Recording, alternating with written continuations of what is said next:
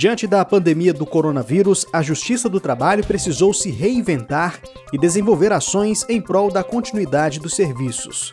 Uma delas foi a instituição de sessões telepresenciais. A primeira ocorreu em vinte e dois de abril.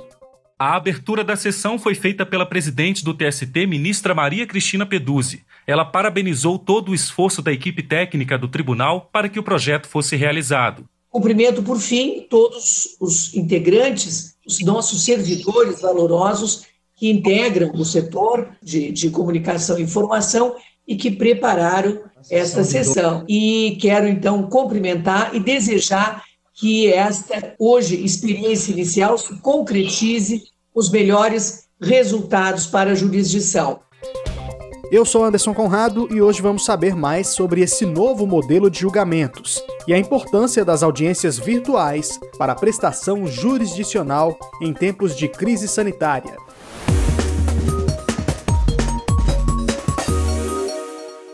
Por meio do Ato Conjunto cento e cinquenta e nove de dois mil e vinte, publicado em seis de abril, a direção do Tribunal Superior do Trabalho autorizou a realização de sessões de julgamentos telepresenciais por todos os órgãos julgadores. São eles: turmas, sessões especializadas, órgão especial e tribunal pleno. O projeto que viabilizou a realização das sessões no T S T foi coordenado pelo ministro Agra Belmonte. Não se trata de uma live em que simplesmente se admite o ingresso de uma pessoa para falar e sim de um sistema que atua junto com o plenário eletrônico do T S T e permite em tempo real a interação simultânea entre pessoas distantes umas das outras, agregando-as no mesmo ambiente virtual, apregoamento de processo, intervenção do relator, sustentação de advogados, intervenção do Ministério Público do Trabalho, oitiva e lançamento de votos dos ministros e proclamação e registro do resultado, tudo como se fora uma sessão entre pessoas fisicamente presentes.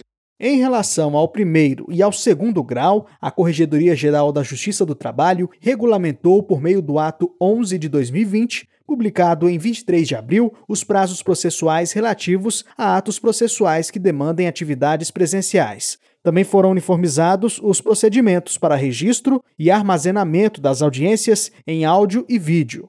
E para conversar com a gente sobre o novo modelo de audiências e os benefícios para empresas e empregados, eu recebo o Corregedor-Geral da Justiça do Trabalho, ministro Aloysio Corrêa da Veiga. Nunca é demais lembrar que, por orientação da O M S, a nossa conversa é gravada à distância devido à pandemia do novo coronavírus. Ministro, muito obrigado por aceitar nosso convite. Muito obrigado, eu que agradeço estarmos juntos nesse novo processo, nessa nova história de vida, que nós somos contemporâneos nesse momento. Mas é importante esses contatos para que a gente possa exatamente conversar sobre esse tema que é tão penoso para nós. Ministro, a informatização em todos os graus da Justiça do Trabalho foi imprescindível para a continuidade da prestação jurisdicional, né? Com certeza, nós estamos vivendo um momento sem precedentes contemporâneos, né? A juventude do pós-guerra, ou as gerações do pós-guerra, elas não tiveram qualquer contato com semelhante história. A nossa experiência é remota. Contam, não é, que numa determinada época, num determinado momento, a contaminação era rápida, se propagava de uma maneira cruel na população, de modo que provocou, de fato, uma mudança de comportamento no mundo de então, não é? Em mil novecentos e dezenove, o Correio da Manhã, né, publicava com tristeza a morte do presidente eleito Rodrigues Alves, né, vitimado pela, pela pandemia da espanhola. E isso provocou a morte de milhões de pessoas no mundo.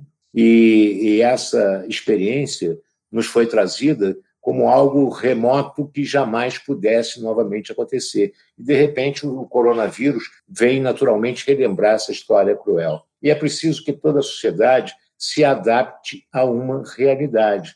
A realidade nossa é continuar com a atividade é, essencial dentro de parâmetros de segurança. E a atividade jurisdicional não deixa de ser uma atividade essencial, talvez das grandes atividades essenciais do país. Mas é preciso que ela seja exercida com a segurança para que não haja a contaminação em massa diante da frequência e do acesso do jurisdicionado à justiça. Então, precisamos, de fato, reinventar toda essa modalidade de atuação que se destacou através dos tempos como uma atividade presencial, de modo em que as partes e o juízo tivessem um contato permanente para que pudesse prestar a jurisdição. Nesse momento de pandemia, essa realidade se mostrou impossível e a paralisação da atividade, o dano provocado seria muito maior.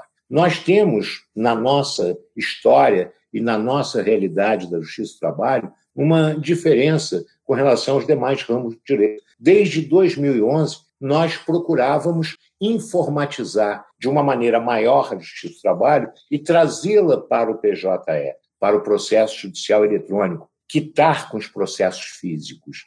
E a, a, até as propostas e os programas, né, e as plataformas e a política pública da Corregedoria, em momentos anteriores, dos meus antecessores, procuraram trazer toda a Justiça do Trabalho para ingressar no P J E. Tanto que a Corregedoria Geral da Justiça do Trabalho tem um selo cem por cento P J E. De modo que noventa e cinco por cento, noventa e seis por cento dos processos jurisdicionais trabalhistas já estão no P J E, no processo judicial eletrônico. Então é preciso que se utilize esses meios telemáticos e a tecnologia em benefício do jurisdicionado. É essa a proposta.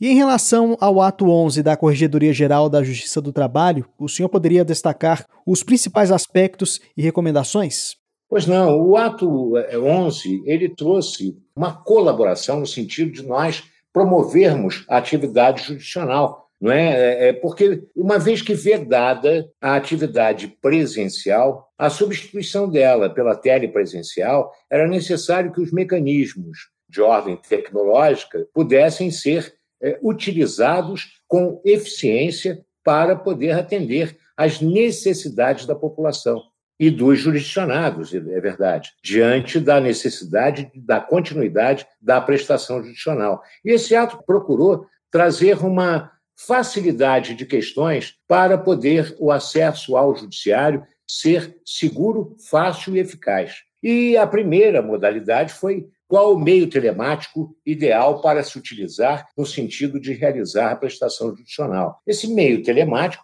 foi aquele colocado pela Portaria sessenta e um do Conselho Nacional de Justiça, que é o Cisco Webex, que é utilizado hoje para todas as sessões telepresenciais. Dois tribunais, né, Tribunal Superior do Trabalho, os tribunais regionais e também as varas do trabalho, no sentido de promover as audiências, de promover a instrução processual e continuar, claro, que dentro daquilo que for possível, dentro das limitações da, do uso da tecnologia para a prática desses atos processuais com segurança.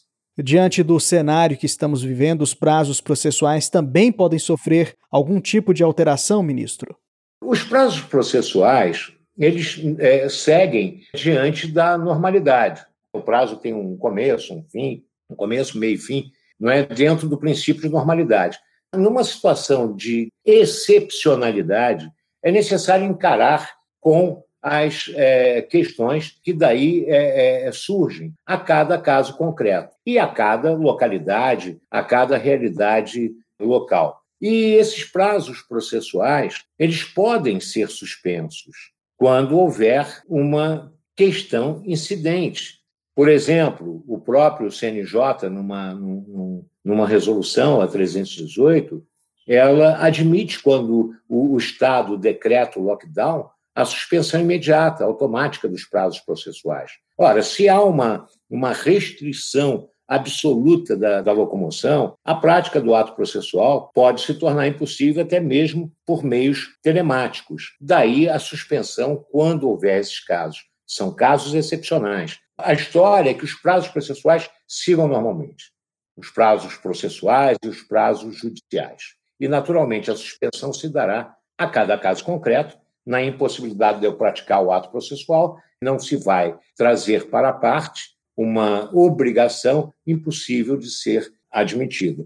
Com isso, as audiências devem ganhar publicidade. A transparência dos atos relativos a julgamentos online é mantida nas sessões telepresenciais? A transparência, a publicidade, elas são da natureza da relação jurídico-processual, não é? É princípio do processo à publicidade. Então, todos os atos processuais precisam ter a garantia da publicidade e da transparência. Essas plataformas, e a plataforma Cisco Webex, e ela não é, claro, não é uma regra em que é, seja a única possível de ser utilizada essa plataforma, pode ser substituída por outra congênere, né? Até o Google Meet, enfim, outras congêneres. Mas é preciso que haja uma compatibilidade do registro dos atos processuais, não é? E essa publicidade se dá na medida em que essas, por exemplo, nas sessões dos tribunais, a plataforma telepresencial e os julgamentos telepresenciais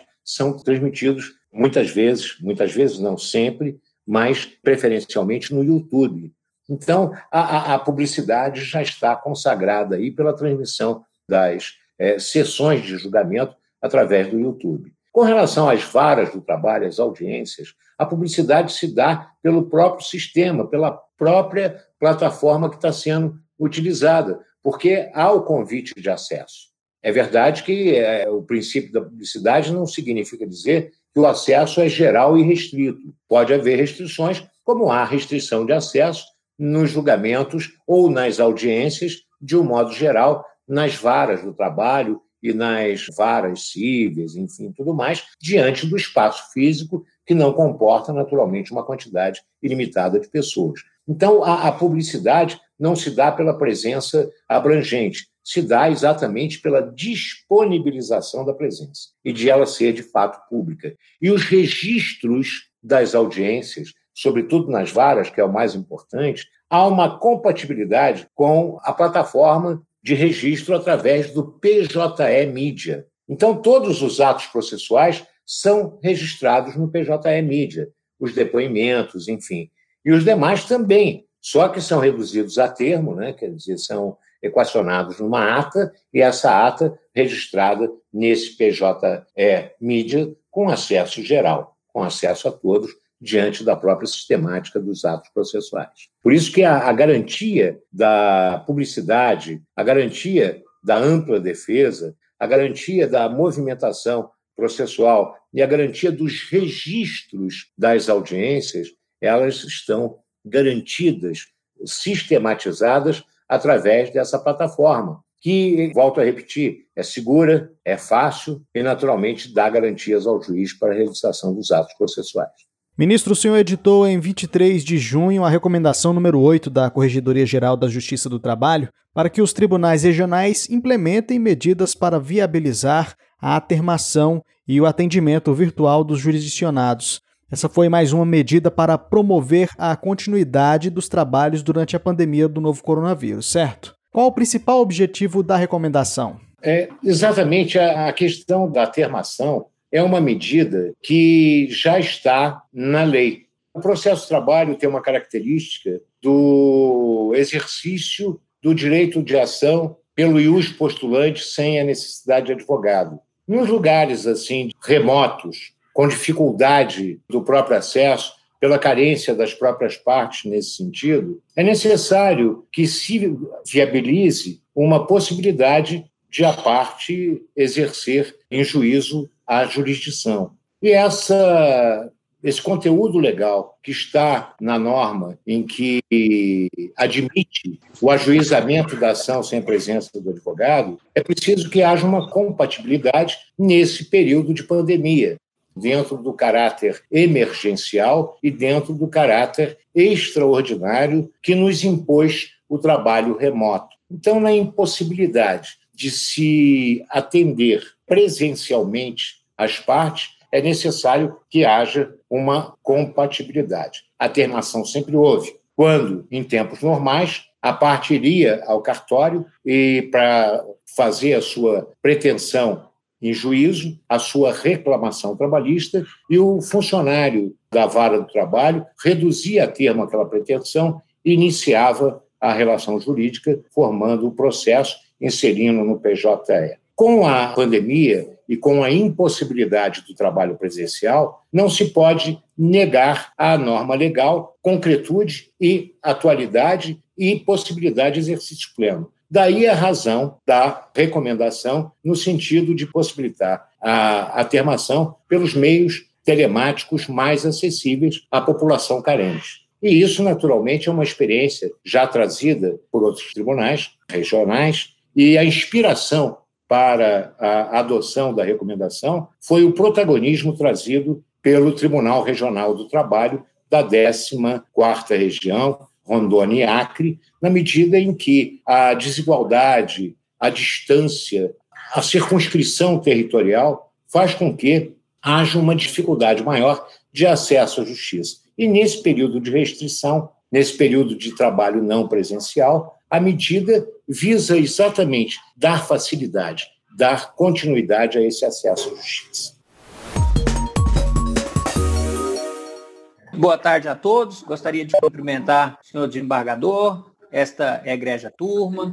Sem mais delongas, eu quero entrar no mérito do recurso. Trata-se de reclamação trabalhista, em que houve o óbito do falecido, em que houve o óbito do pai dos recorrentes. É mais uma ação, é mais uma reclamação trabalhista em que se discute, em que fica configurado aí o acidente de trabalho com óbito em razão da falta de, de prevenção. Esse trecho é de uma sustentação oral feita em dez de junho durante a sessão telepresencial da oitava turma do T R T em Minas Gerais. A defesa foi realizada pelo vice-presidente da Associação dos Advogados Trabalhistas do Distrito Federal e conselheiro da O A B D F, André Santos. Ele participou de algumas sessões virtuais durante os últimos meses e vai nos contar agora como foram as experiências. Doutor André, desde já agradeço a participação do senhor em nosso podcast. Eu que agradeço em poder participar deste programa aqui de tamanha relevância para o nosso país. Doutor, como o trabalho tem sido desenvolvido diante dessa nova realidade?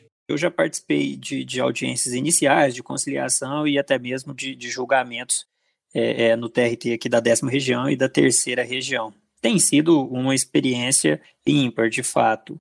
Nós temos é que no, ir nos acostumando com essa, essa nova tecnologia, com essa nova disposição, digamos assim, desses, desses julgamentos, e isso pode, e penso eu que vai é, continuar, ainda que é, voltamos às atividades presenciais.